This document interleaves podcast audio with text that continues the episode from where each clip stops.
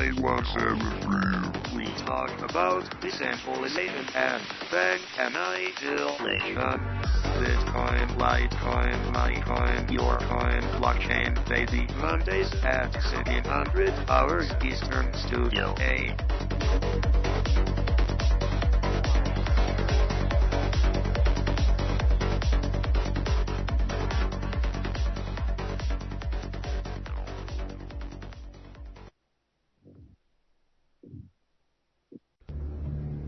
understanding must arise during these times of unparalleled deceit. A view in depths of society upon which this country has fallen, a storm brews upon the horizon. It's been said that those that have the eyes to see and the ears to hear will play a paramount role in the furthering of humanity and civilized society. But can civilized society and humanity survive the coming conflicts not seen since a dawn of time in ages bypast? But you can find true forms of information and knowledge in abundance at revolution.radio, freedomslips.com, the number one listener supported radio station on the globe. Stand upon the right side of history.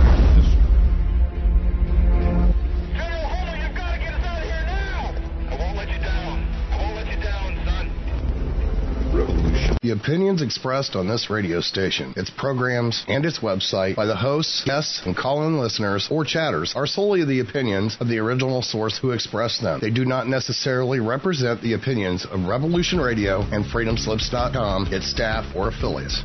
You're listening to Revolution Radio, FreedomSlips.com, 100% listener-supported radio, and now we return you to your host.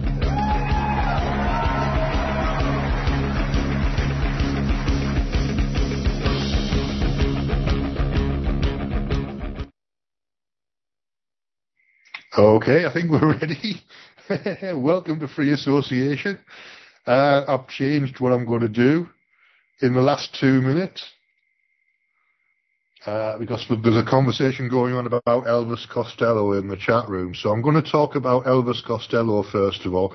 My name's Dennis, by the way, and you're listening to Free Association on Revolution Radio, which is uh, a listener-supported and volunteer-run set of two studios, Studio A and Studio B. So Elvis Costello. So I was I was going to do geopolitics. I was going going to place. I'm, I'm still going to I'm still going to do the geopolitics, but I'm just going to ramble on for a bit first, which means the the timing might be off, but uh, it is what it is, and it's my show, so I can do it the way I want to do it. And Elvis Costello was talking about. So uh, the first time that I went to the Glastonbury Festival, which is when I was, I'm 58 years old now, believe it or not. The first time I went to the Glastonbury Festival, I was 18. So, was that 40 years ago? Mid 80s? So I was still at school, basically. Uh, I was just about to finish A levels uh, managed to persuade one of my friends to drive his mother's old um, Astra down to Glastonbury, 350 miles. So there was five of us went down in this big old Astra. There was a, a, a tank basically, which is just as well because it rained the entire time we were there. So the the headline acts were on that particular occasion was the Cure. The Cure must have been Friday night. Elvis Costello was Saturday night.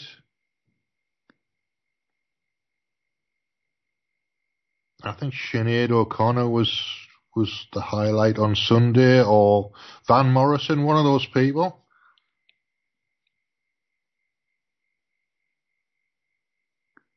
Oh, thanks for the sound check, Popsicle Tours. Um, at least I know if everything's working from your end, it means I don't have to go checking things, which means my flow's a bit better. That's all I, I really need that for. I don't like to break my flow with technical stuff. Now that I've got it working properly, I don't want it to mess about. If I do it live, it'll mess it'll mess things up. So back back to me being 18, and we're we're in this car. There's only two. I think there was two people could drive out of the five of us, and we had tents, and uh, we managed to get parked up. It took ages to get into Glastonbury as well. It's I, I, don't know if anybody's ever been, and most of you in the states, but uh, Glastonbury Festival is in a place called uh, Pilton, which is a like the Vale of Glastonbury. It's not Glastonbury itself. It's about ten miles away, seven or eight miles away, something like that. So it's up and down all this undulating hillside. Which, if there's five of you plus a tent, plus two two days, two or three days worth of food, plus camping gear, plus all the extra stuff you need to carry, like beer, when you're 18. There's, there's a lot of beer involved. Uh, it takes a it takes a while to get up and down hills with that level of weight in a car. So we were struggling to get up the hills. Uh, we managed to do it. Honestly, this brings back so many memories. And uh, we got there. It was like the Battle of the Somme. It really was like the Battle of the Somme. It was uh, mud up to your knees. So everybody had to buy wellies. We all had waterproofs, but we didn't have wellies because uh, we weren't quite expecting the Battle of the Somme. But it was interesting. It was fun. Actually, we got there on a Thursday, and uh, you look you look back at these things, and there was a band called Voice of the Beehive that I'd never heard of, who were the warm up, one of the warm up acts on the Thursday night. They weren't even billed on the festival, I don't think, or they might have been billed, but, but later on in the day on one of the minor stages. Absolutely phenomenal. Uh, two female vocalists. Uh, just a very, very good, clean sound.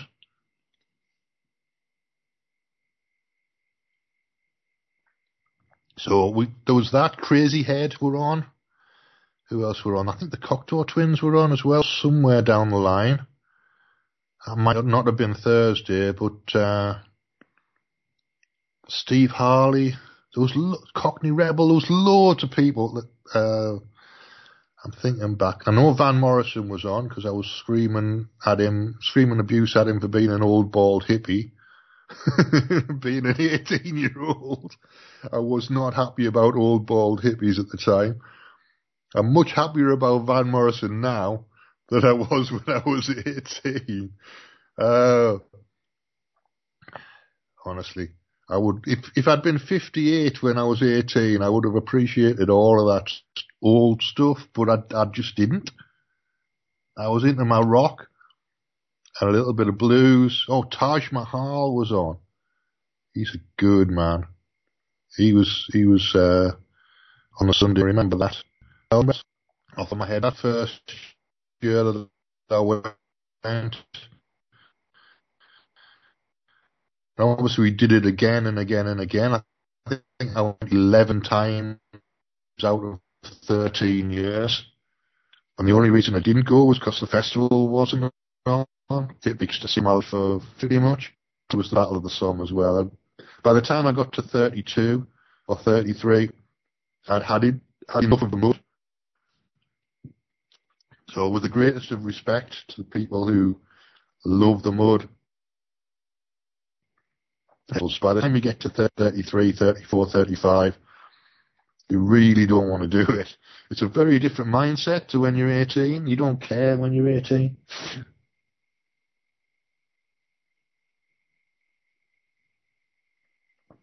So anyway, that's uh, that's my Glastonbury experience. So Elvis Costello at the Royal Albert Hall was much later on, and I went to that one with with a woman that I worked with when I was at Reuters, which was back in the nineties, and she had a she had an extra ticket, so I, I volunteered to take it off. We were right up in the gods, so we were miles away, but the the acoustics in the Royal Albert Hall are just phenomenal. So it's Elvis Costello playing guitar and Steve Nieve on, on a piano, I think, or just some kind of keyboard in the corner. And that was it. No band, just just the two of them doing an acoustic set, basically. Two two hours, solid material, solid, good songwriting material. You can't ask for, for better than that, really. In in a place with good, you can't ask for more than that. It was tremendous.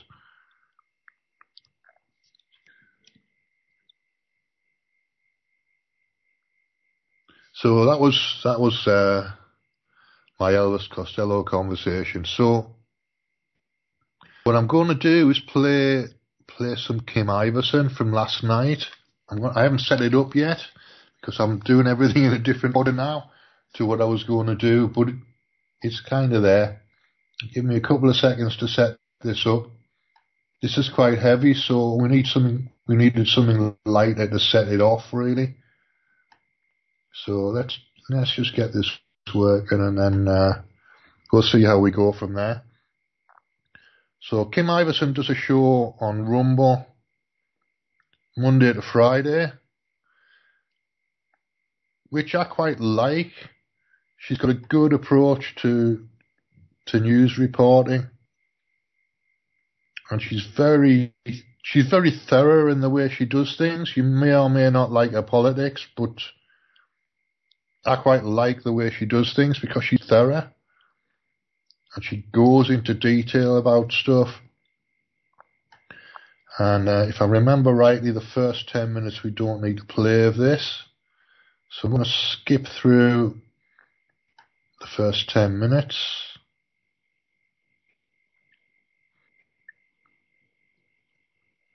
see if we can get it on there. The Israel Palestine thing.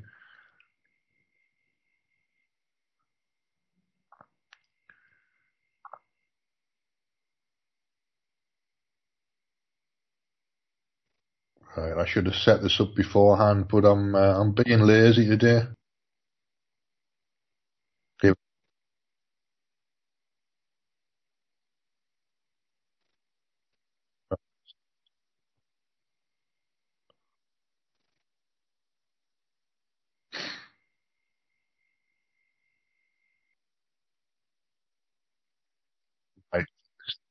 This is the meat.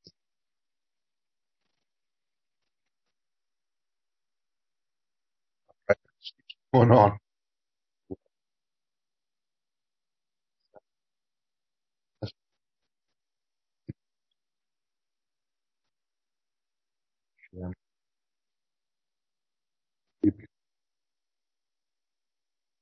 Palestinian armed groups.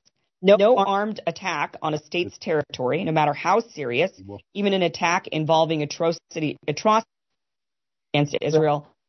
Israel is planning on uh, themselves, and they are planning on. They kind of are like, yeah, he did it, but we can't remove him. And then they, and then it went to the yeah. upper court, and the upper court said, well, actually, uh, he is an officer of the state, so I guess you have to remove him. So it wasn't, you know, it was, it was still, they were still in politics. It's not good. Against, Clearly, we've got a problem in the court system. Clearly, we have a problem with the Secretary of State of Maine. And there's plenty of other states that are continuing to pursue this avenue of trying to get Trump removed from the ballot rather than just running a better campaign as Democrats. If you are worried about losing the election, run a better campaign, have better policies pick a better candidate. That's what you could do. Don't remove your opponent from the race. We've turned into a banana republic effectively. Let's move on to Israel. So South Africa has charged Israel with genocide in the ICJ, which is the International Criminal Court.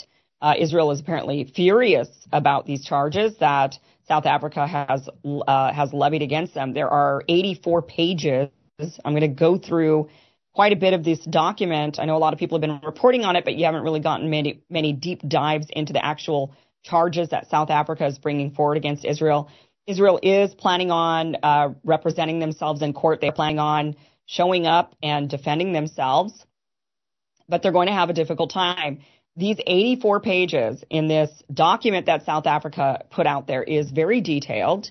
Um, they go through not only what Israel is currently doing to the Palestinians, but the history of what Israel's been doing to the Palestinians, many of the comments that are being made by leadership in Israel that is highly genocidal, um, and and just the dire situation for the Palestinians in Israel. This document is very damning. Uh, I think that anybody should read it. Everybody should read this document. It is 84 pages, but it's 84 pages of shock. As you read it, you'll read it very quickly because it is uh, it is such a shocking document. It's not a dry read. It's it's it's uh, they've packed this full of information, and in particular, people people who should read this are people who don't believe Israel's doing anything wrong. People who believe that Israel has a right to defend themselves, that this is the only way. Those are the people who really need to the, to read this. I'm just not sure that they actually will. But let's go over uh, quite a bit of this document. Of course, I'm not going to read you the 84 pages, but we're going to go over quite a bit of it. All right, so they start off and they say this application concerns acts threatened, adopted, condoned, taken, and being taken by the government and military of the State of Israel against the Palestinian people, a distinct national, racial, and ethnic group, in the wake of the attacks of Israel on the 7th of October 2023. South Africa unequivocally condemns all violations of international laws by all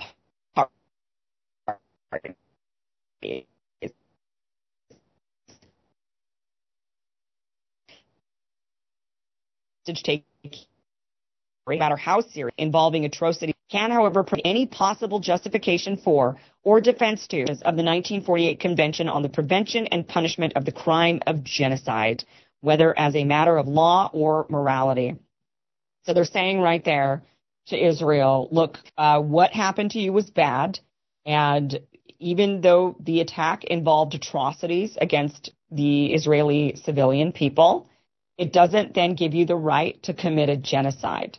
So somebody did something really horrible to you, but you don't get to turn around and wipe out an entire nation of people and severely debilitate their ability to be a nation. And that is really, when you look at the actual definition of genocide in those 1948 conventions, it is targeting a group of people based on their ethnicity or their nationality or their religion. You're going after the group for who they are. And in, when it comes to the Palestinian people, this is a, a nation, a group of people who aspire to heaven of their own. And the act of genocide against them would be any group that is debilitating their ability uh, or to or to continue their nation. They have a nation. They clearly have a nation. Whether or not it's a recognized nation by a government that we're going to recognize, right? We don't recognize a lot of governments around the world. It doesn't mean that a nation of people doesn't exist there. People exist whether we label them a nation or not. And that is when people get into the debate of, well, there never was a Palestine. Well, okay, you might not think that there was, by modern definitions, a big government with bureaucracy for the nation of Palestine. It was other bureaucracies like the Ottoman Empire, the British Empire, but there was still a nation of people there whether you want to put that nation of people under Ottoman rule or British rule or hell, put them under Chinese rule, whatever rule you want to stick those people under, there's still a nation there, and that nation is in existence. It's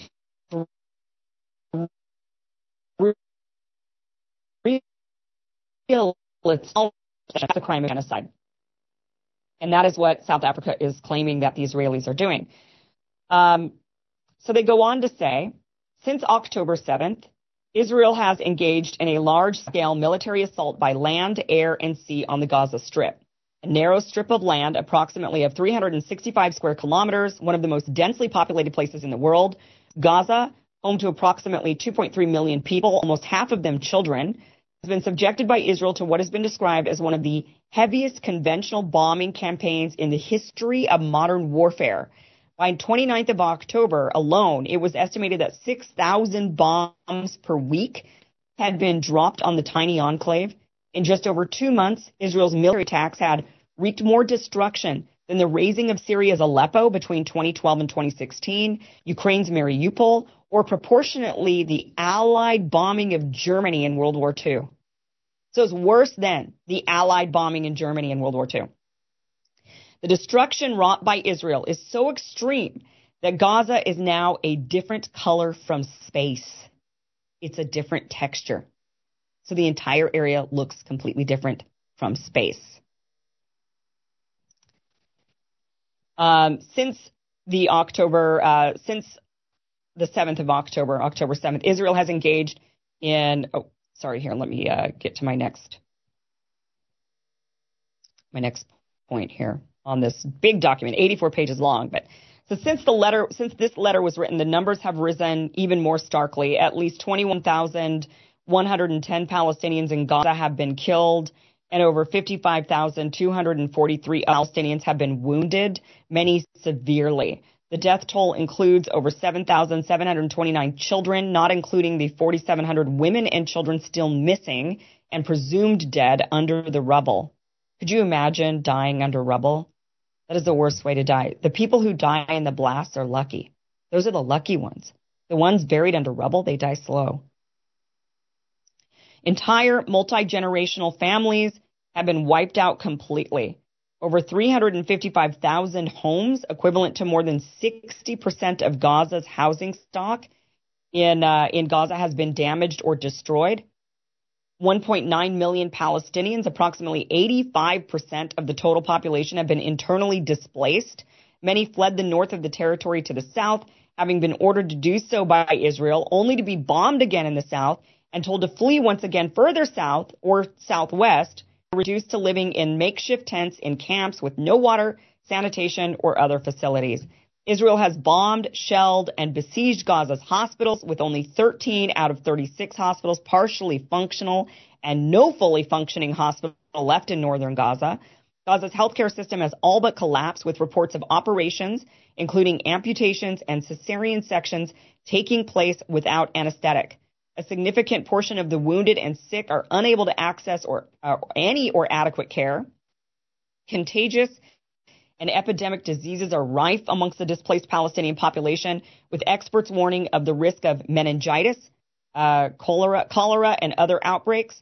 The entire population in Gaza is at imminent risk of famine, whereas the proportion of households affected by acute food insecurity is the largest ever recorded, according to the Integrated Food Security Phase classification. Experts warn that silent, slow deaths caused by hunger and thirst risk surpassing those violent deaths already caused by Israeli bombs and missiles. Um, goes on to say in Gaza, the apparent strategy of Israel is the indefinite warehousing of an unwanted population uh, of 2 million Palestinians to a narrow strip of land through its comprehensive 15 year old air, land, and sea block- blockade. So again, in Gaza, the apparent that's exactly right. They are clearly not wanted there. They want them to leave. They've been outright saying they want to, want them to go. But the way they've treated them over the last decades has been very, especially Gaza over the last 15 years, has been uh, nearly 20 years, has been clearly to make their lives miserable and to let them know that they're completely unwanted. They're an unwanted neighbor. And Israel's doing everything they can to make their lives so miserable that they move. But move where?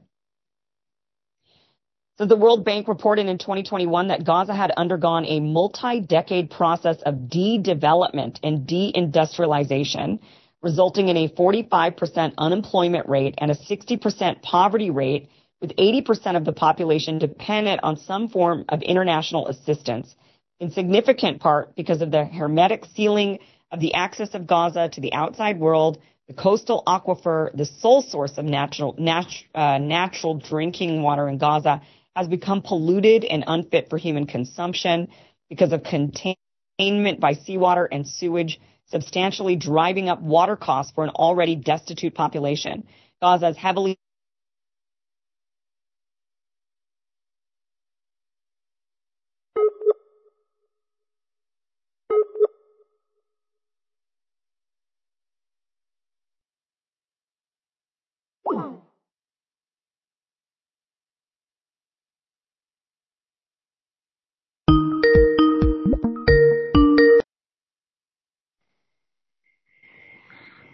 All right, it's one of those technology nights, for me at least. So I, I reset my laptop about two hours ago, and I'm managing to get half an hour of connectivity, and then it drops out. So we're going to have to make the best of this. Uh, I did spot that before the server dropped out, so hopefully we haven't lost too much, and I can just go back and play the the rest of the clip that I was playing. Let me set that up again. I'll have to reshare everything.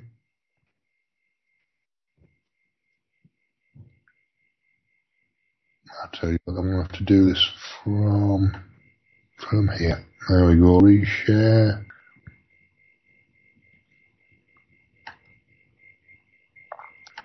Don't you just love technology? One of those things that just keeps me coming back and back and back to Skype. But I am piggybacking on a free Wi-Fi hotspot, so I can't complain too much. Let's uh, let's see what we. Wars that Israel has waged on Gaza, but now they're talking about the peaceful protests that the Palestinians have attempted. A further 214 Palestinians, including 46 children, were killed during the Great March of Return, a large scale peaceful protest along the separation fence between Gaza and Israel, in which thousands of Palestinians participated every Friday for over 18 months, demanding that the blockade imposed on Gaza be lifted and the return of Palestinian refugees to their homes and villages in Israel. On one particularly lethal day alone, Israel killed 60 Palestinian protesters, as determined by the Independent Commission of Inquiry on the Protests in the Occupied Palestinian Territory.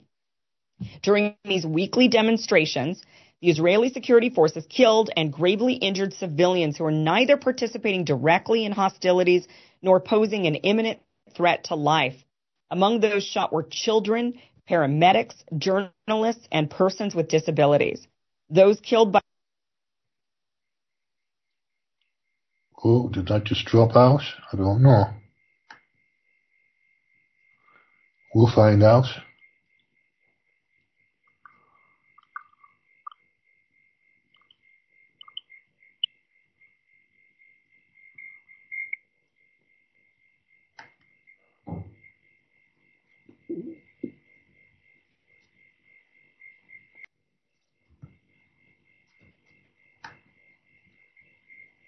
All right, I tell you what, it's uh, it's moved me on something else completely different now. Rumble started moving videos onto the next one, and without without asking. I'm sure there's probably a setting somewhere that uh, that I can untick a box on or something, but. Uh,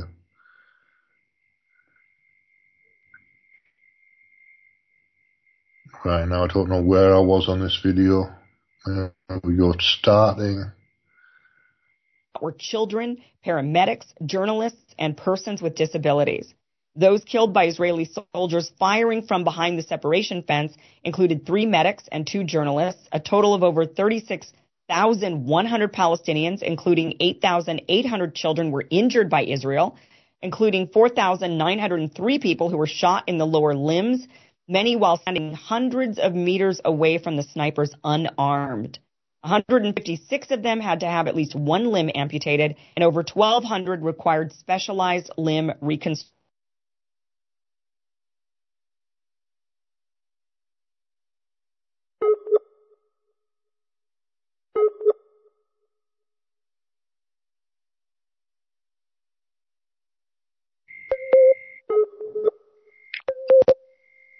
Right, Skype just dropped out, I think. Again. Let's start it.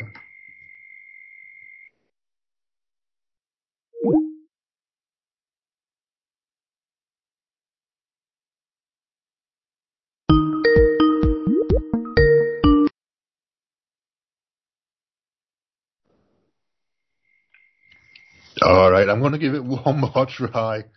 And then if I can't get everything working properly by the top of the hour, I'm going to just give it up as an hour show, I think. I was hoping this one would be okay. I'm going to have to find somewhere to do the show from on a Wednesday night because this Wi-Fi is not stable enough and the connection's not strong enough for, for Skype, I don't think. So I could go up to the the Five Swans, which is a, a bar at the far end of town. That'll be quiet enough on a Wednesday. And they've got good solid Wi-Fi up there. Uh, there's no background music, so I can just do I can just do a, a basic functional video playing kind of show from there. But in the meantime, I'm going to give this another try.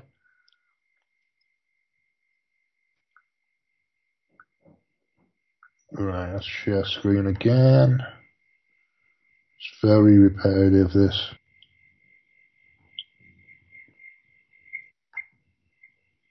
I can hear, I can hear crickets as well, which I know is coming from Skype.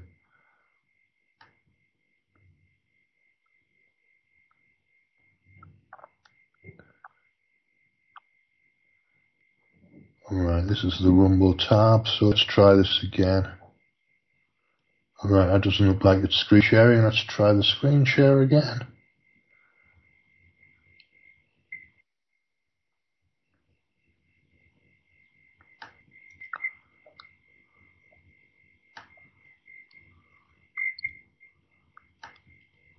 Right, I know this has turned into a bit of a dog's breakfast, but I want to try and get this half an hour of Kim Iversen at least on record as part of the show because I think she did a really good job. There we go. They were clearly marked as such. It further found reasonable grounds to believe that Israeli snipers shot disabled de- demonstrators intentionally, despite seeing that they had visible disabilities and despite them not presenting an imminent threat. Now, when I went to the West Bank, I was there during this time where the Great March of Return was going on. And I actually met with a couple of doctors. They just happened to be sitting in the hotel lobby of the hotel that I was staying in. And we were talking about, uh, you know, just talking to each other. And I was asking them what they were in the West Bank doing. And they said that they had just come back from Gaza that they were there operating on these children who had been shot during the Friday night protests, these peaceful protests that these children were and teenagers and young adults were uh, were engaging in. And these doctors described to me they were from the East Coast uh, through, I think, sort of like a Doctors Without Borders, I mean, a Christian organization. And they described that these kids were, when they were there, they witnessed these kids being intentionally shot, their eyes being shot out, or their knees being shot out. And it, they weren't being, they were using particular types of bullets to shoot their eyes out, knowing it wouldn't kill them, but it would just take an eye. Uh, they would shoot regular ammunition to shoot out their knees. Uh, and these doctors were, were working on these children in the hospitals. They then wanted to show me photographs of what they were saying. Would you like to see photos? And I said, yeah, I would like to see these pictures. And they opened up their laptops and they started looking for the photographs and then they realized that the IDF took their laptops when they left Gaza and they had confiscated their laptops for a couple of hours and they had deleted all of the photographs. They deleted the evidence. They didn't want anybody to see. They didn't want the world to see what was going on. Another friend of mine, I know these are anecdotal stories, but I uh, just wanted to share them with you. But another friend of mine who was very much a Zionist went over there with an organization. Uh, he's an engineer and went with, with, an organization to set up water facilities in the West Bank. To um, he worked with this organization for several years, working to do the measurements and scout the locations and build the infrastructure. And he said ultimately they gave up on the projects. They were Americans working on these. They gave up on the projects because one, Israel took forever to give them any sort of permit a permit that would take a settlement in the West, an illegal settlement in the West Bank would get the permit within days or a week or two. It would take these organizations months, if not years, to receive those same permits. And when they finally got the permits and they sent the engineers out to do the to do the uh, surveying of the land and take the measurements. They were shot at by the IDF. They ultimately had to shut down the operation because they were shot at when they were trying to just build water water systems. So this is what people are living with there. It's a completely unjust and unfair situation that has been uh, developed to make their lives miserable. Um, goes on to say, um, in Gaza, the apparent strategy of Israel is the indefinite warehousing of an unwanted population. Okay, we already said that here. Sorry, it makes me lose my place every time I go forward on this.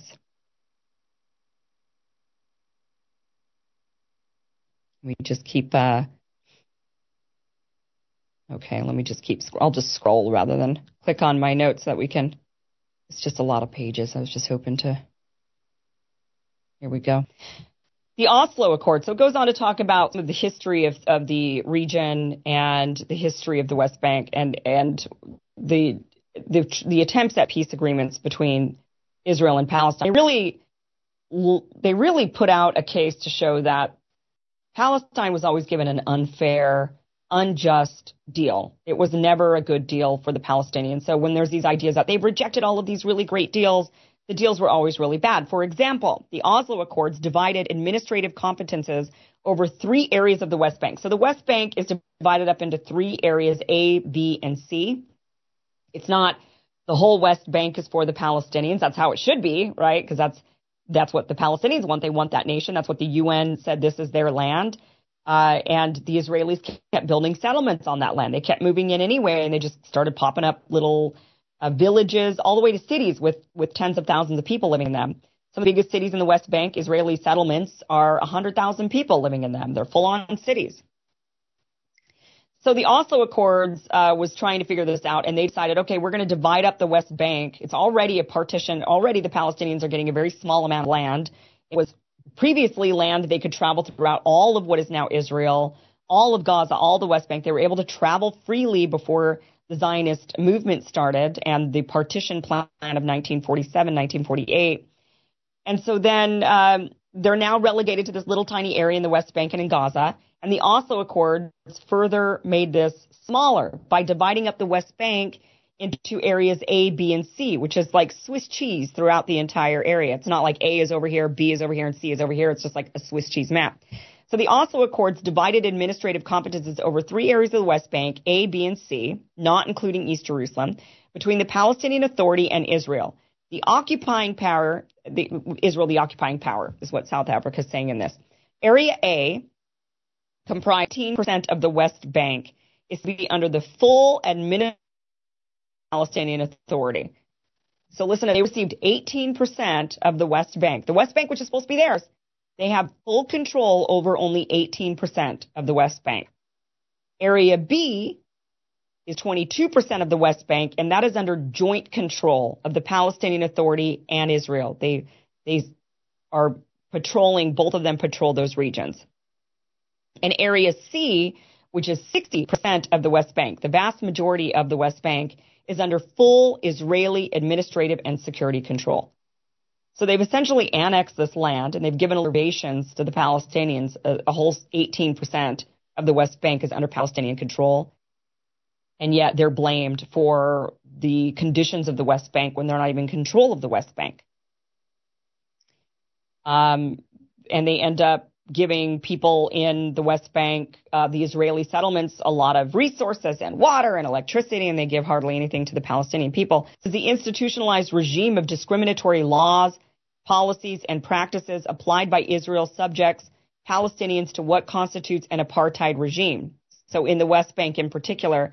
And when people talk about apartheid, a lot of times you get the, the, the response from people who are really you know, supportive of Israel will say, not true. There's 2 million Arabs living inside of Israel. It's clearly not apartheid. It's totally fine.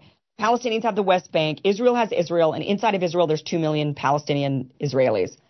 But when you look at the West Bank, which only has 18% of the control under the Palestinians and the rest of it, 22% under Israel and Palestinian combined, and 60% under Israel control, the West Bank is obviously practicing an apartheid. They have separate roads for the Palestinians and separate roads inside the West Bank for Israelis only to drive on. So it goes on to say that this um, this apartheid regime, South Africa knows something about that.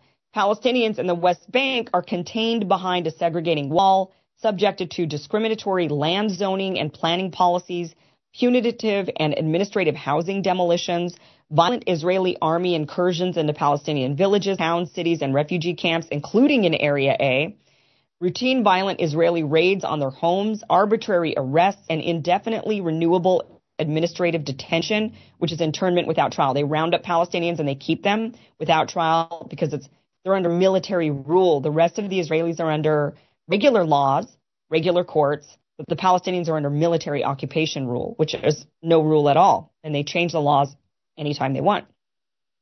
They have a dual legal system pursuant to which Palestinians are tried under Israeli military legislation in Israeli military courts without basic protections of international humanitarian and human rights law, while Israeli settlers living in the same territory are subject to a different legal regime.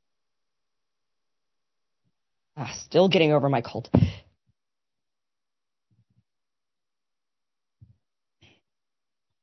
And uh, tried in Israel, so they're the Israeli settlers are living in the same territory and are subject to different legal regime and tried in Israeli civilian courts with full due process. Palestinians in the West Bank are also subjected to routine violence by Israeli soldiers and armed settlers. And by the way, the IDF oftentimes guards the settlers while they're doing it, and they're never held to account, very, very rarely held to account for committing violent crime against the Palestinian people. Meanwhile, if a Palestinian even looks at an IDF soldier the wrong way, they end up arrested, detained. Um, oftentimes they're detained for a couple of days just to try to scare them, or sometimes longer than that if they happen to to engage in violence. So if Palestinians engage in violence, they get a very very harsh sentence, oftentimes death, right there on the spot by a soldier. And when a settler engages in violence against the Palestinians, they're often protected by the IDF. The system is so unjust that is what's really upset the Palestinians, probably more than anything, is just the lack of real justice on their behalf. Um, now, the genocidal acts committed against the Palestinian people, so that's kind of their background. They haven't even gotten to the genocidal acts yet. It said humanitarian veterans who've served in war zones and disasters around the world, people who've seen everything, say they have seen nothing like what they see today in Gaza. So imagine that. People who have seen it all who've been to war zones and disasters say that there is nothing like what they're seeing in Gaza. It Goes on to say, nowhere is safe in Gaza, as the United Nations Secretary General and many other United Nations experts have now made clear to the international community, Palestinians in Gaza have been killed in their homes, in places where they sought shelter, in hospitals and UNRWA schools, in churches, in mosques, and as they tried to find food and water for their families. They've been killed if they failed to evacuate in places which they fled, and even while they attempted to flee along Israeli declared safe zones. Reports are multiplying of Israeli soldiers performing summary executions, including of multiple family members of the same family, men, women, and older people. One such account is the reported execution in Gaza City of at least 11 male members of the Annan family and their relatives, boys and men, said to have been separated out by Israeli soldiers and shot in front of their family before the women and children were then attacked. There are also reports of unarmed people, including Israeli hostages, being shot dead on sight despite posing no threat, including while waving white flags. That right there was the biggest damning moment for Israel that you had uh, Israeli hostages screaming help in Hebrew, shirtless, so no bombs, waving white flags, and they're still being shot dead because the IDF clearly has the the ethos of shoot everything that moves. Says Israel is said to be dumping dumb bombs in Gaza, as well as heavy bombs weighing up to 2,000 pounds. An estimated 1,779 Palestinian families in Gaza have lost multiple family members, and hundreds of multi generational families have been killed in their entirety, with no remaining survivors. Mothers, fathers, children, siblings, grandparents, aunts, cousins, often all killed together. By 7th of November, 312 Palestinian families in Gaza had lost over 10 members each, Numerous Palestinian families have lost upwards of 70 members each. The level of mortality of Palestinian families is such that medics in Gaza have had to coin a new acronym, WCNSF. So they'll write that down on a chart. WCNSF, meaning wounded child, no surviving family. Absolutely atrocious. Doctors, journalists, teachers, academics, and other professionals are also being killed at wholly unprecedented rates. To date, Israel has killed over 311 doctors, nurses, and other health workers, including doctors and ambulance drivers killed on duty, 103 journalists, amounting to over one per day, and more than 73% of the total number of journalists and media workers killed globally in 2023. They killed 75, nearly 75% of all the journalists killed in the world in 2023. It is estimated that over 1.9 million Palestinians out of Gaza's 2.3 million people, approximately 85% of the population, have been forced from their homes. Um, at least 570 Palestinians have been killed at hospitals and healthcare centers in Gaza, and a further 746 have been injured. They include patients and internally displaced Palestinians who vainly sought sanctuary in or near hospital grounds killed by Israeli strikes or snipers. Other Palestinians have died as a direct result of Israel cutting off electricity and fuel to hospitals. They include five premature babies and 40 ICU and kidney patients at Al Shifa Hospital. Other Palestinians have died as a direct result of Israel's forced evacuation of hospitals, including at least four babies in Al Nasser Hospital, whose tiny bodies were found weeks later during a temporary ceasefire, decomposing in their hospital beds. Hospital courtyards have been turned into sites of mass graves.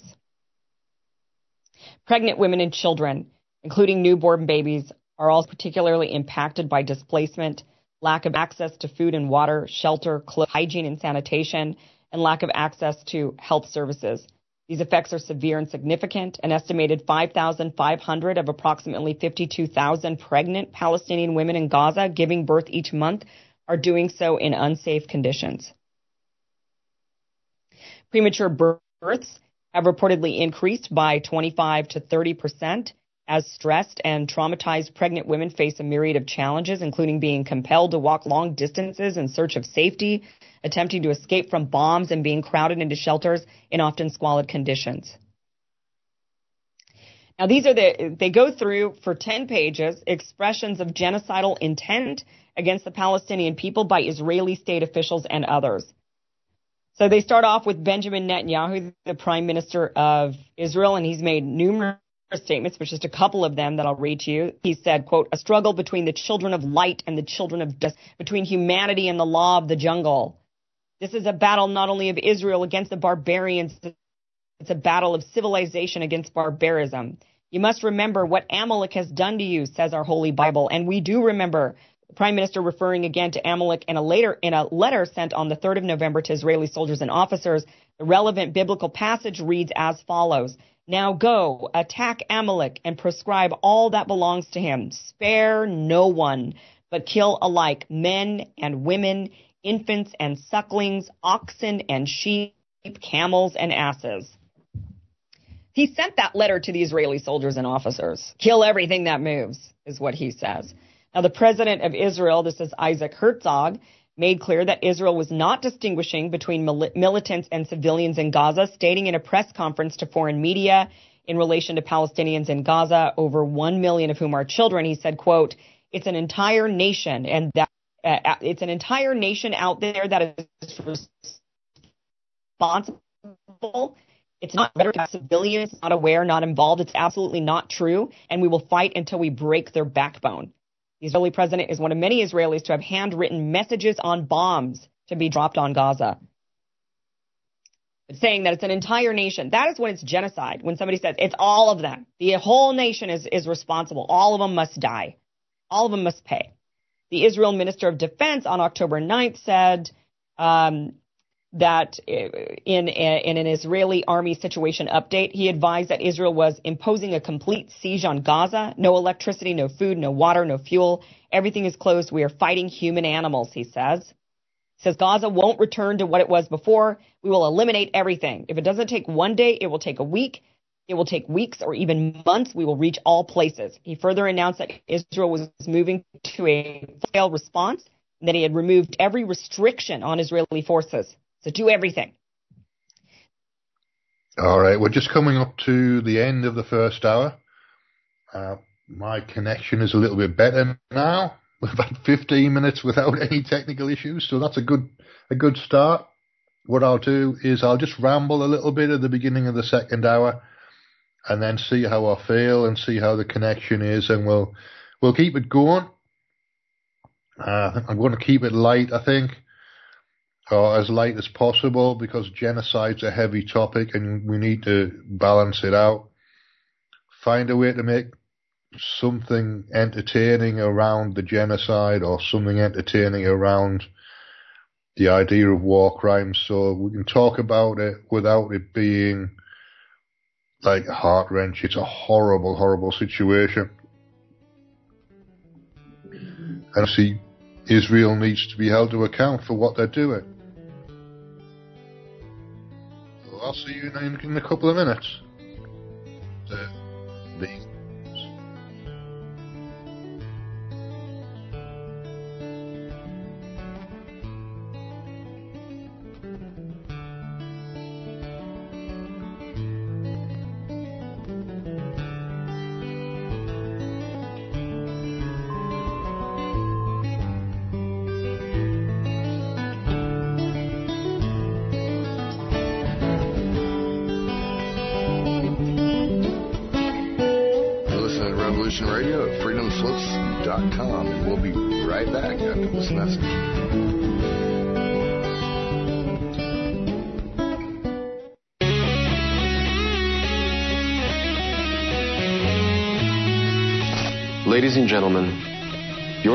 are becoming more difficult as the life force of your world is draining away. Have you noticed that as everything around you seems to decline, one thing still grows? It is the power of your rulers. None of their plans and directives have solved your problems or made your life better. The only result has been their increased control over you at the cost of your freedom. Do you know why? You gave them the power. They called for your sacrifice, and you thought it was noble. They said if you worked for yourself and your family, that you were selfish and uncaring, and they made you feel ashamed. They denounced the leaders of industry as greedy exploiters. You agreed. All evil needs to win is the consent of good people. To everyone within the range of my voice, you now have a choice to. If you decide to support the notion of sacrifice enforced by the state, your game is up. Your world is in a downward spiral, and you will ride it down to destruction. But if you share the values, if you believe that your life is a sacred possession for you to make the most of, if you want to live by the judgment of your own mind, not edicts from the state, then follow our lead. Do not support your own oppressors. Stop letting the system exploit you. Form your own communities on the frontiers of your crumbling world. Your rulers hold you by your endurance to carry the burdens they impose, by your generosity when you hear cries of despair, and above all, by your innocence which cannot grasp the depths of their evil. The world you are living in is the world they wanted. Leave them to it. Those who are to build a better world, a world of freedom and opportunity, a world based on mutual respect. In that world, you will not receive alms, nor pity, nor forgiveness of sins, but honor, respect, and justice. Don't let the fire go out spark by irreplaceable spark in confusion and despair. The world you desire can be won. It exists. It is real. It is possible. It is yours. Revolution Radio at freedomslips.com, the number one listener supported radio station on the internet. It's your world. Take it.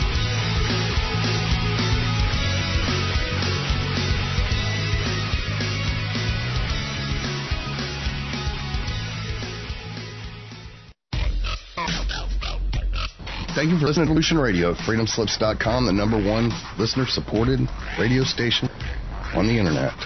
Please help support this station so this battle can continue forward. Revolution Radio!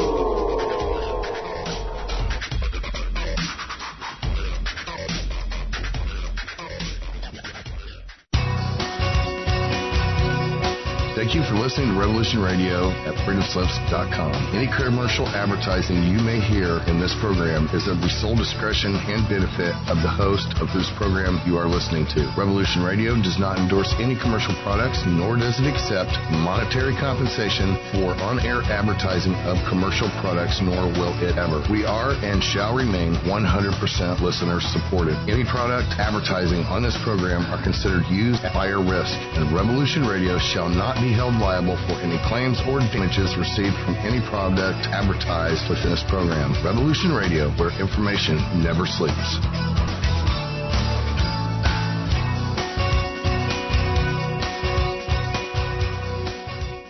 The opinions expressed on this radio station, its programs, and its website by the hosts, guests, and call-in listeners or chatters are solely the opinions of the original source who expressed them. They do not necessarily represent the opinions of Revolution Radio and FreedomSlips.com, its staff, or affiliates.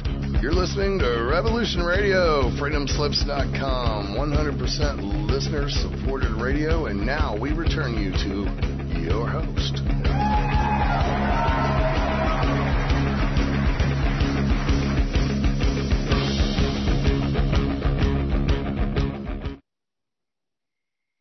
All right, tonight's a bit of a ramble, but that's it's good sometimes to be to have a bit of personal stuff go, going into the show. Most of the time, I keep the personal kind of anecdotal stories out. But I was thinking this afternoon about a about a Saturday night when I was working at Reuters on the, the Saturday late afternoon evening shift. I was working on the switchboard so not not exactly a high status job. It was just a job basically, but the the wage was all right, and it was shift work. So I got to do a lot of night shifts and a lot of out of hours shifts, which is what I wanted at the time. So I wasn't particularly good at commuting, and I was I was living in Stoke Newington, and uh, working in central London on Fleet Street. So anyway, on this particular Saturday afternoon, Saturday evening, it would have been about six, seven o'clock, something like that. Uh, I got a got a got a phone call from a a guy with an Irish accent. So we've been trained in bomb threat procedures because it's a news agency and they get a lot of bomb threats. I've been working there about five years, something like that. But I'd, I'd never taken a bomb threat. But I had a, a pro forma sheet, so I had to tick boxes of background noise, accents, uh, code words. I don't think I don't think there was a box for a code word, but they they did give me a code word. So it turned out it was an IRA bomb threat for a, a military band competition or concert or something in Brighton. So my my instructions was to immediately, well, phone the police and let the police know, phone the news desk and let the news desk know, in that order. Phone my manager and my manager know. So I ended up in a three-way conversation. I, I told the news desk, gave them all the information that I'd, I'd written down about the conversation and, and gave them as much information as I'd got. A news desk upstairs, well, it wasn't upstairs, it was next door. It was upstairs and along a little bit. We were on the third floor, they were on the fourth floor at, at, at Fleet Street at the office. So anyway, I ended up in a, a three-way conversation with the news desk, Brighton Police, and me relaying this message direct to Brighton police because the police in London hadn't passed on the message to Brighton Police. And obviously, it's a it's a concert that's happening in Brighton, so it was Brighton Police that were, responsible for, for it. They didn't know anything about it. So anyway, I, I gave them all the information again. I think I think it's at some point they, they did a search of the beach, found something in a bin and blew it up. So it was a controlled explosion of some suspicious package or another, but there was no actual bomb went off apart from this controlled explosion. But the one of the things that, that happened on that particular night is that all the all the calls at Reuters were recorded, so they were all on like a multi-track, reel-to-reel, big, reel-to-reel tape recorder. Everything that went through the switchboard. So the police arrived, Metropolitan Police, I'm guessing, or Special Branch or somebody, arrived to take the recordings away. And some somebody somewhere confirmed for me that the that the keyword they'd given me, the the code word, was a real IRA code word. So it was a real call. It wasn't a fake call. It wasn't a it wasn't a anybody messing around. It was so I've got direct experience of IRA terrorists, which is a ridiculous thing to say, but but I have. I've spoken to IRA terrorists. Uh, that was in the 90s. So it will be mid 1995, something like that. Mid 90s. So that's the kind of drama that happens in my life. It wasn't really something I was expecting to happen. It's not something I would have necessarily chosen to happen, but it is what it is. That was my job.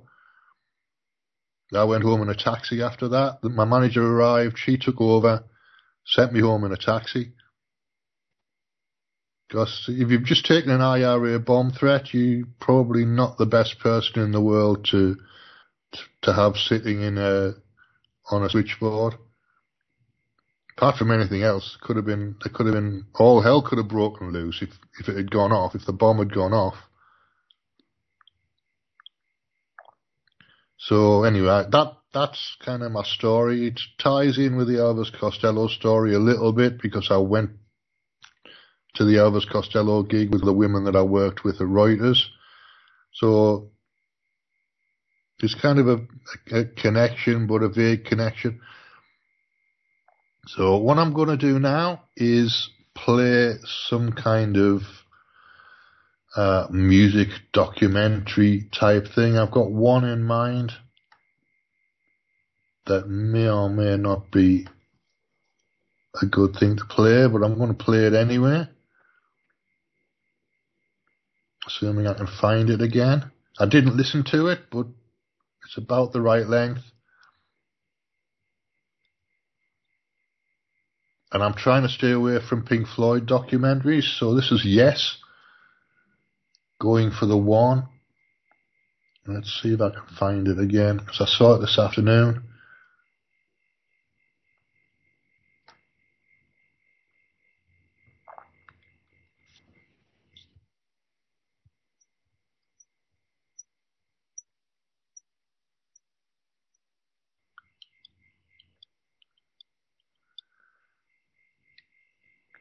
Right, it'll take me a couple of seconds to set this up.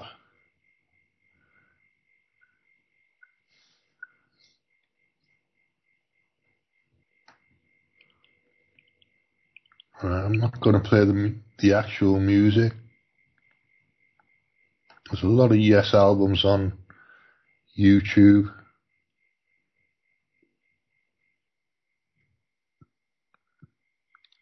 Right, let's have a look documentary, The Story of Going for the One. That's what I'm going to play. So this should be fairly light after after an IRA terrorism story. Gonna have to skip some ads, inevitably. Okay, the first.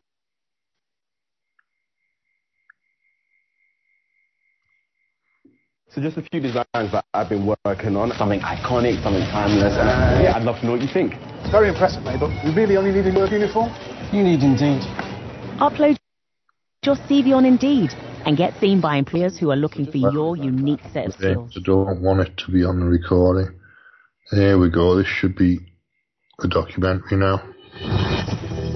The human body is actually not a thing, but a process. Humans were healing and recovering from diseases long before doctors came along. To me, the most important facet is to understand the dynamics, the physics, if you will, of the disease. I don't want to just shut the pain off. You're not correcting the imbalance. You're not trying to fix the problem at its root. All this time, my body was trying to talk to me. It was almost like it spoke a language that I didn't understand. This ability to heal and regenerate is influenced by nutrition, that I was environment, by emotional when I was 18. I'm actually for them now. I'm in favour of your experiences into chemistry that supports health or chemistry that supports protection. The way that we think, the way that we has such a powerful role in impacting our health. And the importance of the emotions, the importance of the psyche the importance of recognizing the spiritual nature, you could say consciousness nature of the person. Healing is the return of the memory of wholeness. All right, see if we can skip the adverts a little bit.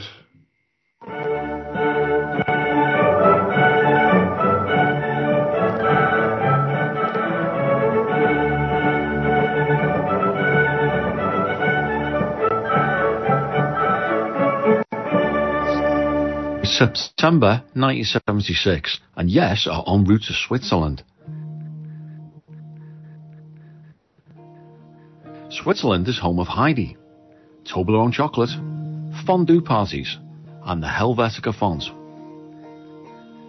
Our band join a long list of jet-setting tax exiles, British musicians who have left their homeland to avoid an eye-watering 95% tax rate on their earnings.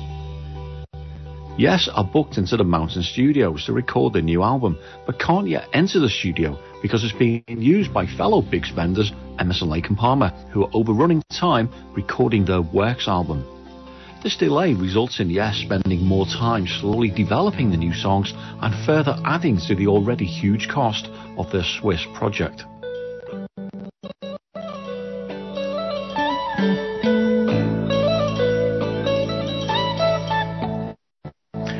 Perhaps if ELP had finished on time, then Moraz may well have ended up playing on the final Going for the One album. He was, after all, a well-established member of the band at this point and claims to have contributed to the writing and arrangements of all of the songs and developments around this time. Although he was aware of the Nye sharpening, it wasn't until December when the Melody Maker announced Wakeman's return that Moraz was fully aware that his time was up. This famous newspaper edition, incidentally, was printed and released prior to Wakeman himself actually being formally asked to rejoin the band and surprised him also.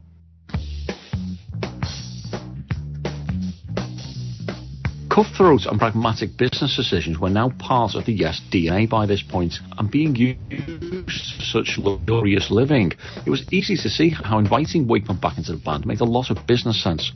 Wakeman was a huge commercial draw at this point, and his recent solo albums had totally eclipsed Yes's. Rick, however, had accrued huge debts in the making and touring of these albums, and also his own extravagant lifestyle. Money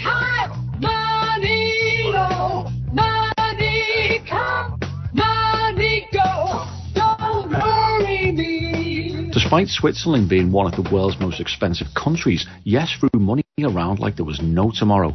They lived like kings, staying in luxury hotels and dining out every night. To further add to the astronomical costs, they flew out a team of studio engineers, a film crew, their friends, wives, and family. At one point, the Howe family alone accommodated nine rooms of a luxury hotel overlooking Lake Geneva. And to further drain their finances, the studio was built into a tempting complex. Don't bother me, Cause you really matter to you. don't bother me. Money doesn't grow on trees. Just don't worry. Whilst in Geneva, the band and crew used to hire cars from a local hire company and race them around the lake with the sole intention of wrecking the cars as quickly as possible. and not to be outdone by the likes of the Stones and Led Zeppelin, Yes had a huge Roger Dean logo stuck to the side of their private jet. This once resulted in near disaster when mid-flight the huge plastic logo peeled off and became stuck in the jet, resulting in an emergency landing. Perhaps the most extravagant of all, though, was Steve Howe buying a first class Concorde plane ticket seat just for his guitar to sit on. Also, whilst in Switzerland, Wakeman bought a cottage only to find that it was inaccessible for snow through most of the period there, so ended up buying a second property instead. With no end of racehorses and Rolls Royces, football teams and country mansion houses, both Wakeman and the band's spending was as grandiose and excessive as their chord changes. But why not let the good times roll? At their 1976 shows alone are thought to have earned the band tens of millions in today's money, and it's not like there was a huge shift in musical fashion on the horizon or anything. The cost of their six months in Switzerland must have been astronomical, and Anderson was later to claim that no actual money was saved as a result of going out there to avoid the high taxation. So, was the final album worth it? Let's find out as we look inside the the makeup going for the one.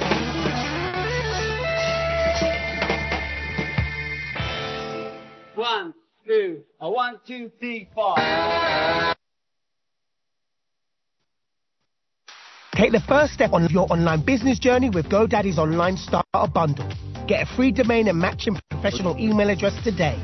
Show customers you mean business and take the next step on your business journey with GoDaddy. by going to revolution.radio and you'll find a way to donate either monthly or with Bitcoin or with, with any with some other cryptos as well. Hey, it's Adam from StreamYard. We have an exciting new feature to announce, oh, Yeah, called pal, Room, lots of different which is now available only on the business plan. If you can't Green Room is a waiting area for guests to prepare with hosts and producers before they enter the studio and go live. and join in the conversation, This feature allows hosts the ability to call guests in the green room, where they can check that a guest's camera, microphone, or shareable content is set up correctly and ready to go beforehand. Hosts can then move the guest from the green room to the studio, helping everyone to feel better prepared and comfortable before heading on stream. that's what makes We the hope world you enjoy this new way to manage your guests and run your show. Happy streaming. So everything is everything is reasonably acceptable. You've just got to make allowances for people having different opinions. That's all. A one, two, three, four. This new chapter of Yes kicks off with a bold and confident rock number. Written by Anderson during the Relayer period, it's thought to be Alan White that was responsible for a lot of its rocking and rolling arrangements.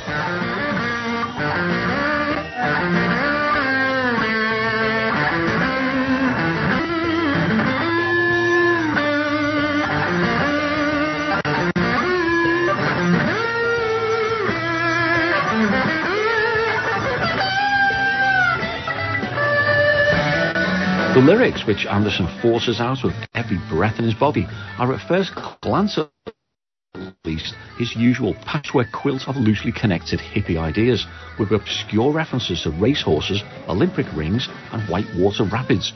He sings about competing sportsmen, all striving for greatness. This is, after all, the same Jon Anderson that once had trials for footballing titans, Accrington Stanley. After seeing all your sense of fear diminish, as you treat dangerous beautiful action, as you throw away misconceptions, going for the dark.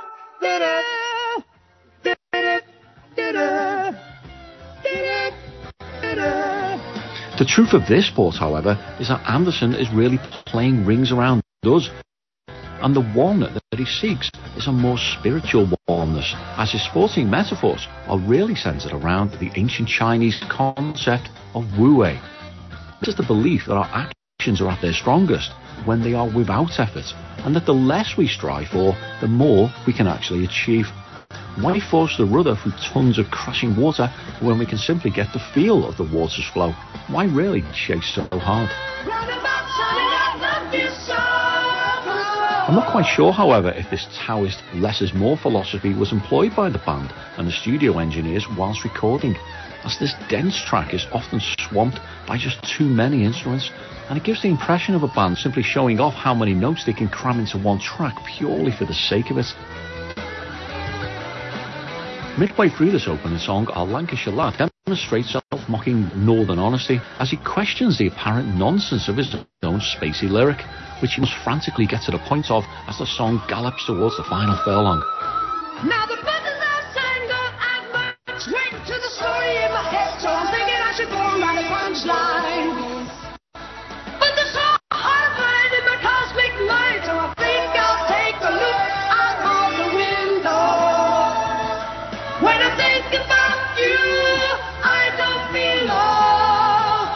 At one point, the band added toy melodicas to it, and despite the great enjoyment that they had playing them, they were either removed from or buried very deep in the mix, and we'll probably never know, as incredibly, the master tapes for this album are believed to have been lost.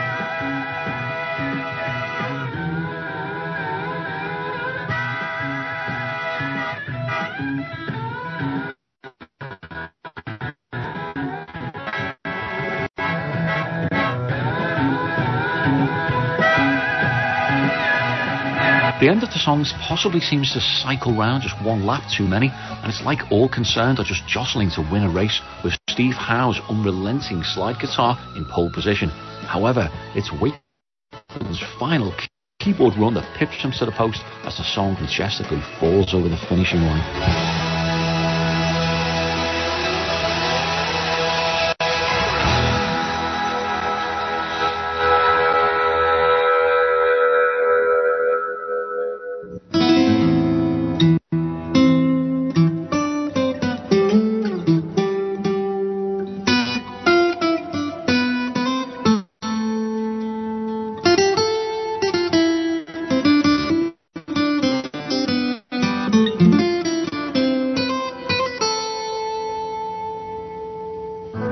Gem of a song originally carved out by Alan White during the Relayer sessions, but in a much heavier style.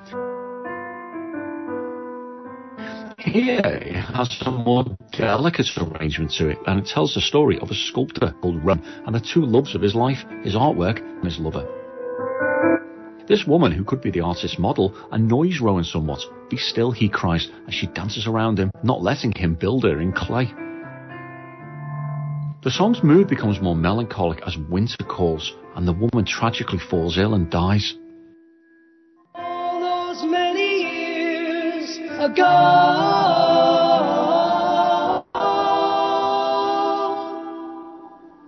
I'm sure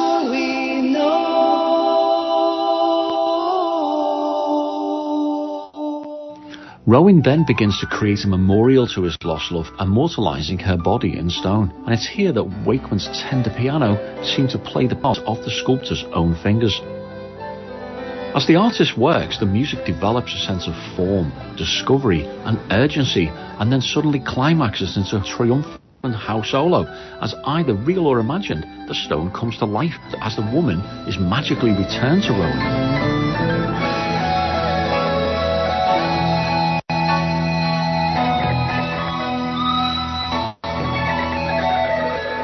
The story is a reverse reimagining of the Greek legend of Pygmalion, in which a similar sculptor falls in love with one of his own creations, who is then brought to life by the goddess Aphrodite. Full of wonderful autumnal imagery that reflect loss and yearning, and the way we all reflect on our past romances, this much overlooked track is an absolute work of art.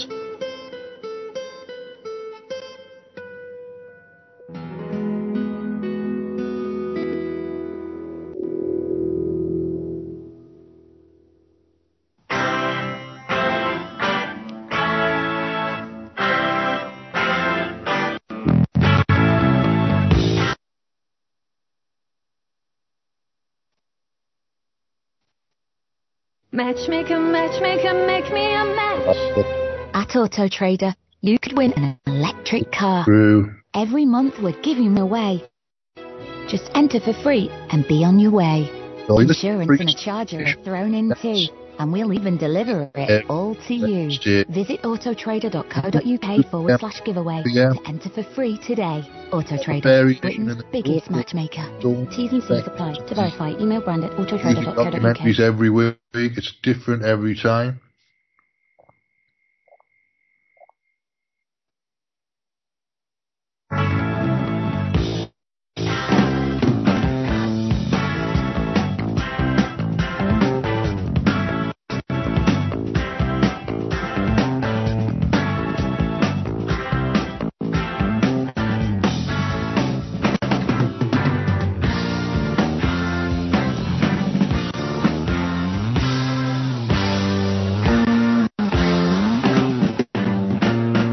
Originally intended for his Fish Out of Water album, writer Chris Squire suggests that he is somewhat tired and weary of the excessive drug induced rock and roll lifestyle and that he should find a different, parallel one instead.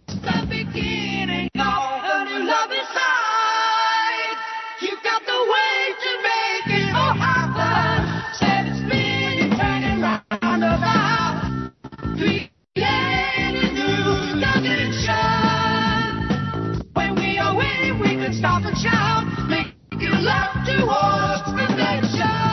fire that he's been playing with isn't getting him anymore, and perhaps a more spiritual path will open up new horizons for him, like the Hindu ever-opening flower. This song was written at a crossroads in Squire's life when he was probably reflecting on the lavish millionaire lifestyle and family that he has recently acquired. Perhaps he felt a need to balance out his excessive partying with more restraint, focus, and stability.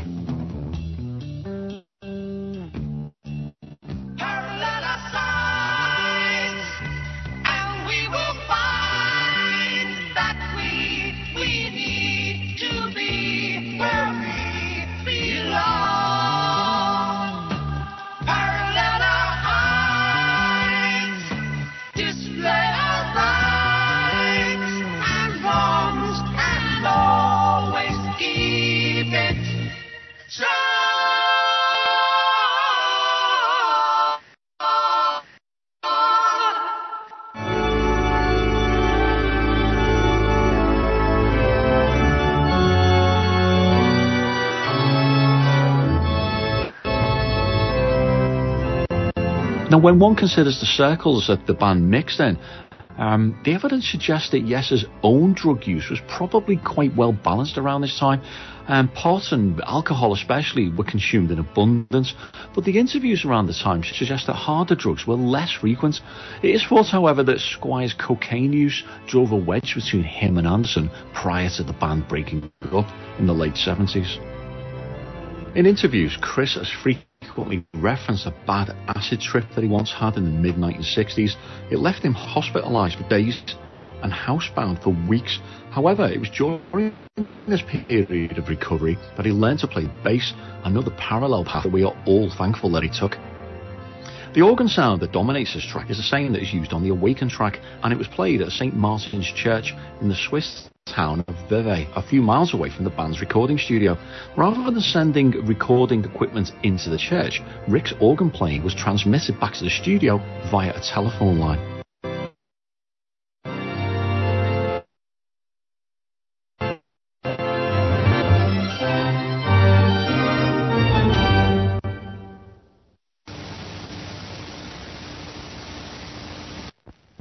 From Switzerland, where the air is incredibly pure, comes an old Swiss recipe for a natural new breakfast cereal called Alpen. Alpen is a mixture of roasted hazelnut. Oh, Swiss Miss Instant Cocoa. What's the best way to start your day? Give a little yodel. Swiss has lots of rich chocolatey. Hi, Mary. She loves blue jeans and Italian Swiss calamari. Oh. Like Lorsqu'on pense fondue, on pense Swiss Night.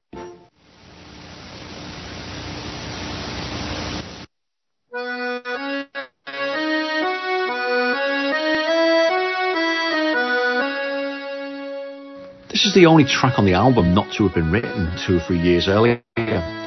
Anderson's wondrous stories was inspired by a morning walk around the beautiful Lake Geneva in Switzerland, and he claims that by the time he'd walked around the lake back to the studio, the song was fully written in his head.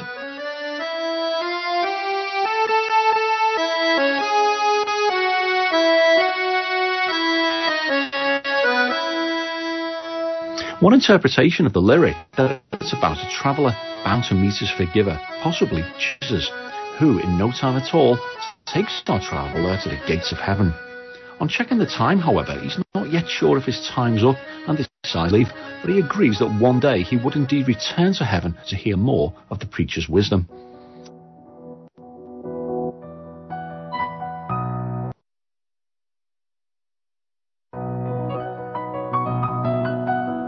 Anderson's cosmic mind at this time was like a sponge, and it would soak up whatever pieces of Eastern philosophy would happen to drift through his transom. And this song is one of the better examples of how he could subtly weave relatively profound and religious concepts into his music. Anderson often talks in interviews about how he can join connections with everyday beauty and divine spirituality, all without the aid of a dictionary, it seems, as the title of the song is actually misspelt. Playing is pure perfection here, and Howe's Portuguese guitar strumming recalls the Yes album track Your Move, and it provides a lovely sway. Squire's bass guitar glides in and out effortlessly, effortlessly, effortlessly. I can't say it. Effort, effort, effort, effortless. Effortlessly. I know, I know what I'll say. Squire's bass guitar glides in and out with ease, weaving the track together, whilst Wakeman's Polymoog sprinkles a lush fairy dust sheen over everything. It's Anderson's voice, however, that really defines this track, and it contains a spine tingling magic that never fails to move me, no matter how many times I hear it.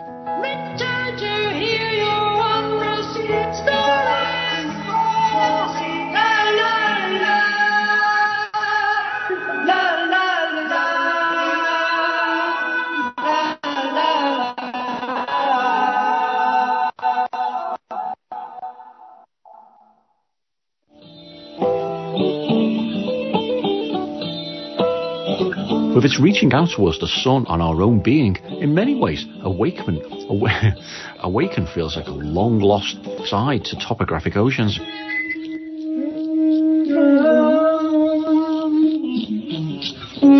To the sun let my heart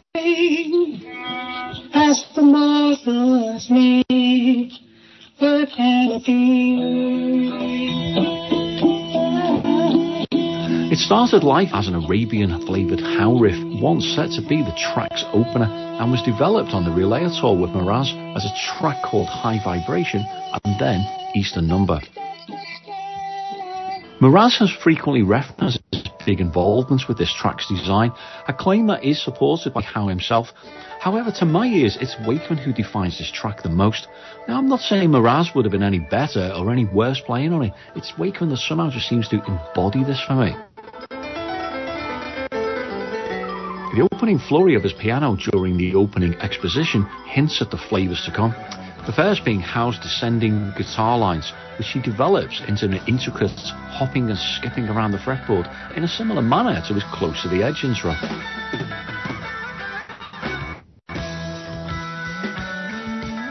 Anderson's Awaken Gentle Mass Touch mantra similarly alludes to Close to the Edge's Total Mass Retain.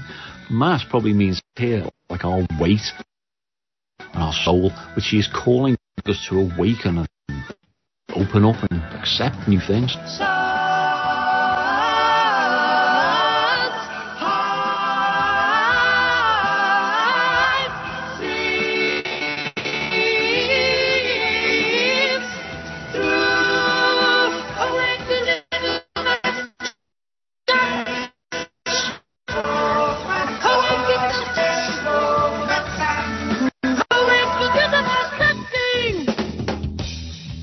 lyrics were by a book called The Singer by Calvin Miller. This was a Christian allegory with Jesus portrayed as a storytelling troubadour that travelled around a mythical world singing his songs of love. Squire's ominous bass prowls around with a haunting sense of intrigue and suspicion, whilst the whole band had great fun playing the multi-layered percussion parts.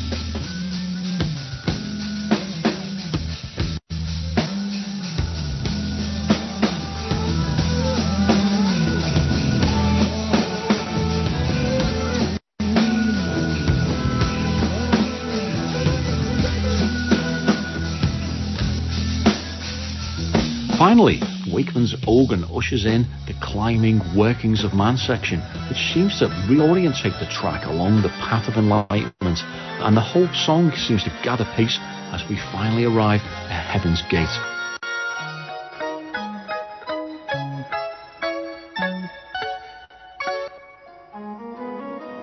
The song then enters an atmospheric midsection as if we were entering a state of meditation. And like with meditation, I often find my own mind wandering slightly and losing interest during this quiet lull. At the heart of the whole awakened track is the notion of climbing. This is especially felt towards the latter part of the song, which does seem to reach onwards and upwards towards the gods that we are now a part of. I can't do this justice with words. It's simply the combination of Jon's voice, the band's playing, and now a choir lifting it onto 11 is simply sublime.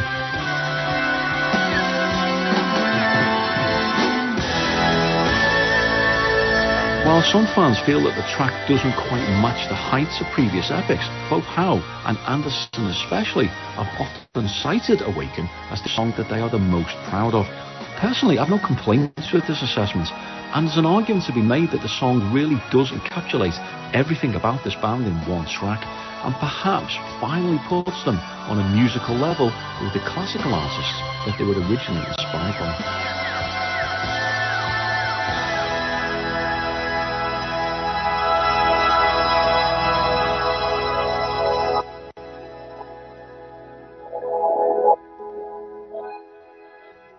Whilst the album was being recorded, artist Roger Dean was invited out to Switzerland to hear the new music and create a cover based on it.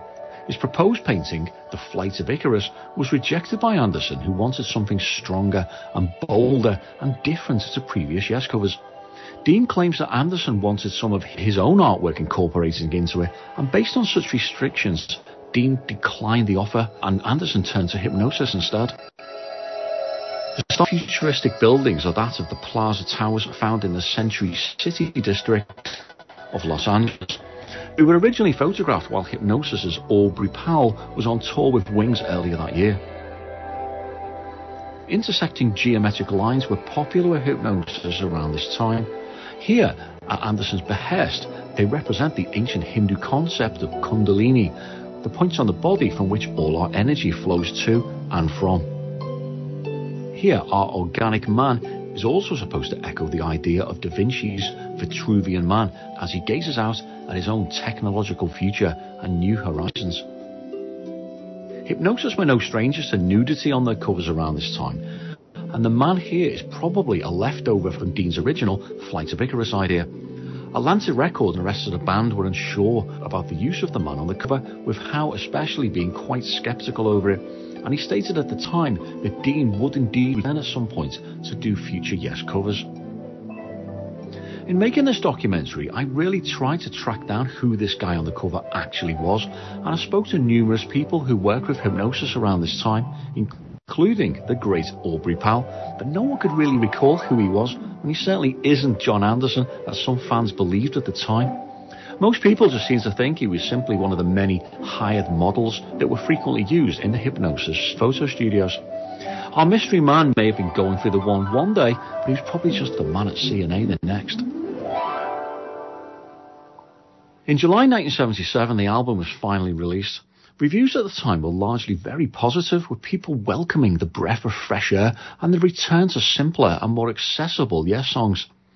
The album reached number one in the UK charts and number eight in the US, and whilst outselling both Topographic and Relayer, it was surprisingly outsold itself by Tormato the following year. The band took the album out on tour that summer, starting in Ohio and then moving across the US over the late summer. They arrived in London in October and then proceeded to move across a host of European countries until the end of the year. The live show saw the whole new album being played, along with fan favourites from the Yes album, Fragile and Close to the Edge. Topographics Ritual was played a few times, but nothing from the recent Relayer. The band would occasionally drop in short acoustic jams and an elongated ethereal opening to Awaken. A highlight of the show is Johnson's Beautiful Land, This was a short a cappella number that was taken from a musical called The Roar of the Grease Paint, during which the stage lighting changed colour as Jon chanted the different colours of the rainbow.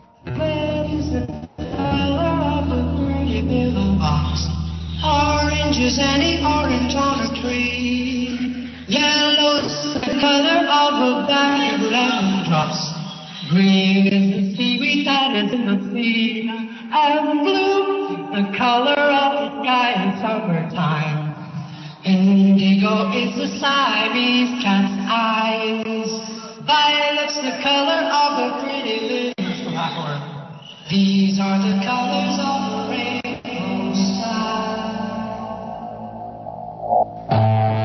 To do justice to Awaken on stage, Squire was armed with his now trademark Wal triple neck bass. This bass was actually made for Roger Newell, who was in Wakeman's English rock ensemble, and it was Wales, the Gibsons, who originally conceived its design whilst drunk. Newell claims that Rick rejected the double bass idea that Genesis as Mike Rudder. In later years, Squire had a later copy of this guitar made, and the original is now across various Hard Rock Cafe venues.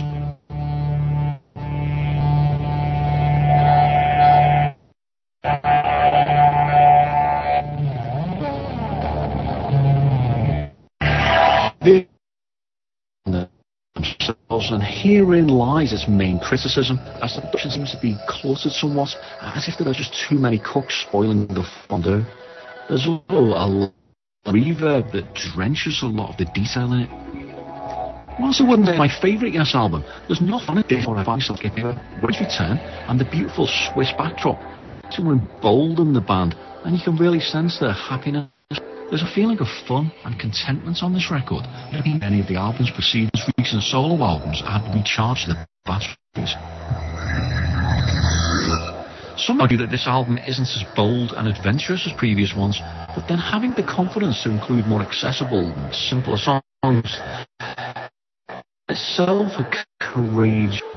Whereas Topographic sometimes seems muddled and overreaching, and Relayer schizophrenic and angry, Going through the one shines in a bright colour rainbow may well be the best all-round representation of what this band are really all about.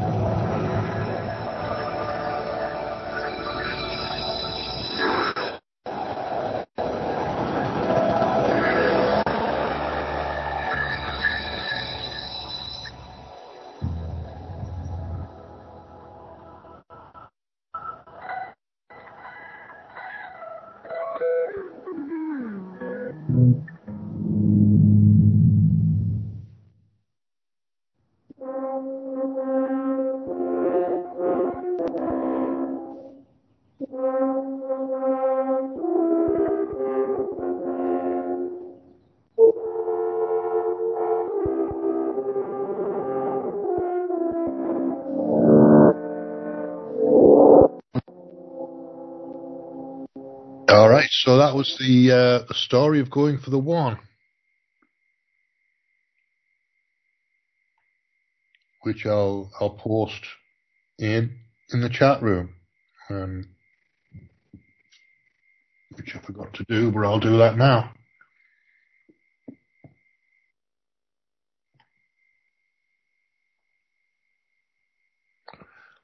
All right, we've got about ten minutes, so I'm just going to ramble a little bit. I've never seen Yes, never seen Yes live, never seen any of the the people in Yes live. But I did have a copy of Tormato, which is one of the albums from the 70s. I had uh, Tales from Topographic Oceans. I had quite a few different Yes albums. And I've got a bit of a love hate relationship with church organs. So I'm sometimes I'll I like them, sometimes I hate them.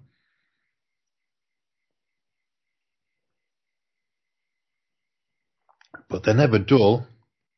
It's one thing, yes and, and not. It's it's dull. They're highly technical, highly complex albums, and I'm. Uh, I'm looking at them with with 58 year old eyes and 58 year old ears now, rather than rather than 18 year old eyes and ears. So it's a different a different feeling, a different sense. And they're always worth going back to, I think.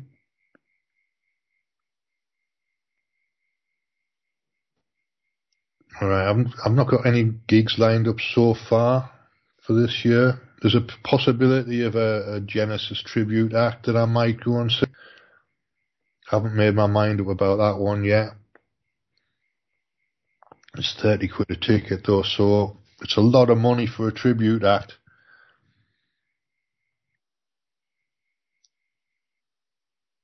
So this show will go up on the on the podcast. I'm hoping that there wasn't so much music in that documentary that it flags me as a copyright infringement or whatever. But uh, I think we should be all right because there was a lot of talking over the top of it as well.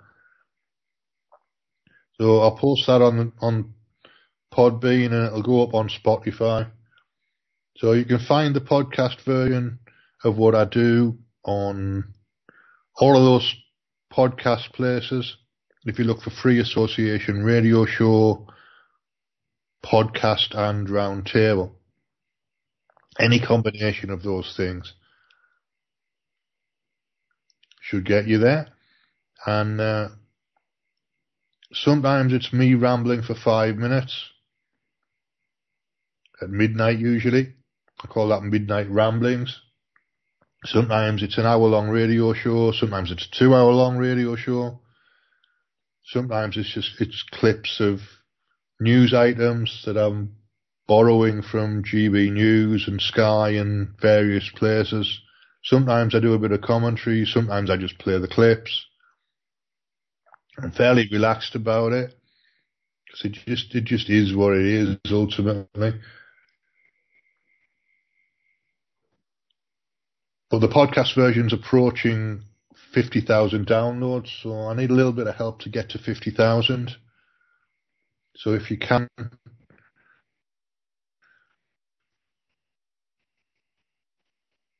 sign up and listen to a few, subscribe, listen to a few episodes.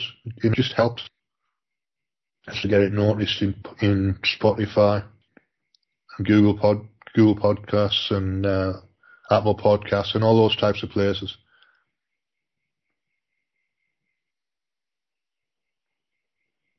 I haven't so far been doing any live streaming, but I think I'm going to get back to back into live streaming.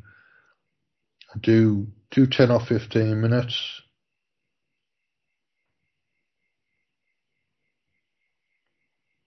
Every couple of days. I just sit with a cup of coffee and talk nonsense to a camera and see how that works.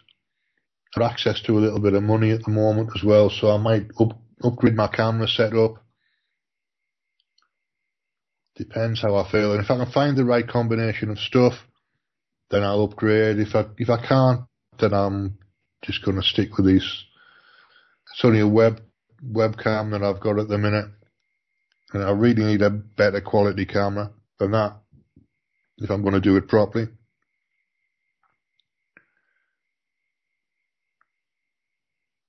So I think I'm just going to leave it there. There's only seven minutes to go. So we'll we'll call that a night for the the Wednesday show. I'll be back on Saturday. I'm to be relaxed about Saturday's show as well. We'll just see how we feel. It might be music again. or some kind of popular culture. I'm going to try and stay away from Armageddon as much as possible in January. I'm going to take a break, so it'll be the not the Armageddon show, not the zombie apocalypse, and then we'll get back into genocide and zombie apocalypse in February. So we did all right in the end. The the text held out reasonably well, I think. I don't know what the recording is going to be like, but uh, it'll be better than the first hour. Anyway, that's it for now. I shall see you on Saturday. I might even take my laptop down to the, the railway station and do a show from the railway station. So I was getting requests for more shows from the railway station, and the only time so Saturday afternoon it'll have to be. So we'll see how I how I feel on Saturday. If it's very cold, then I'll not do it. But because uh, there's only heated seats and heat lamps to keep me going for a couple of hours. But we'll see how it goes, and I shall see you on Saturday and next Wednesday. For the next little while, I think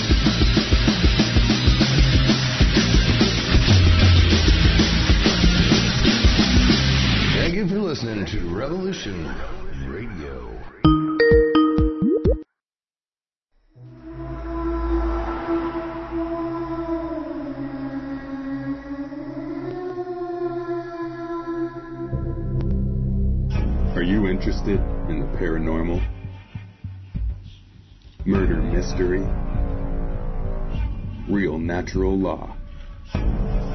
Do you enjoy interviews with amazing guests? Then join Crip Rick every Monday night, 6 p.m. Eastern Standard Time, right here on Revolution Radio. Studio A, freedomslips.com. Crip Rick's I Thank you. Welcome to the crypt.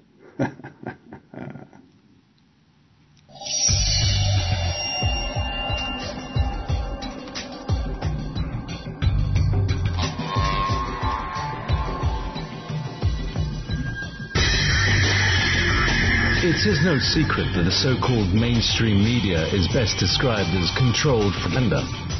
Countless news stories are either totally ignored or spun with half-truths, and because of this, essential facts and vital information are often compromised.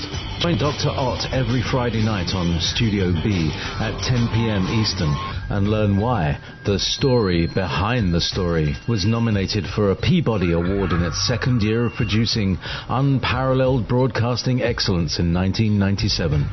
That is, if you really care about learning the truth.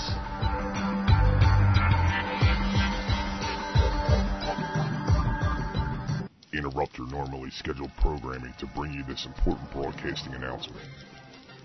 Now is the time to explore your greatest potential, embracing truth, health, and wellness while discarding the system and exposing its corruption. Experience true freedom